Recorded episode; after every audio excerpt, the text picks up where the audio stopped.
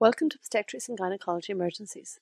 This is a podcast developed by the Obstetrics and Gynecology Group of University College Dublin. The following podcast is the second of five episodes reviewing maternal collapse. We've chosen maternal collapse as the fifth emergency for the podcast as it's a rare occurrence in pregnancy, but it's crucially important that all staff are trained and prepared should it occur. Maternal collapse is defined as an acute event involving the cardiorespiratory systems and or brain resulting in a reduced or absent conscious level and potentially death at any stage in pregnancy and up to six weeks after delivery. The incidence of maternal collapse depend on what is defined by a collapse. So syncope will be relatively common, but cardiac arrest is very rare. Maternal mortality can be subdivided into direct, indirect, and coincidental deaths.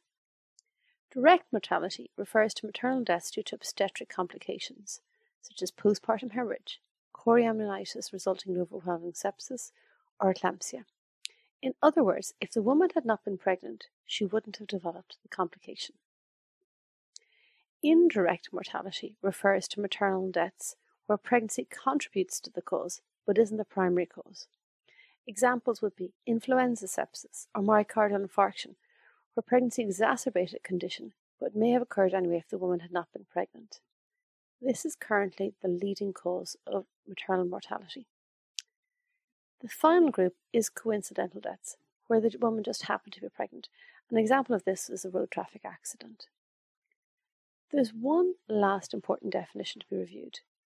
A woman was defined as having a severe maternal morbidity event if there was a risk of maternal death without timely intervention.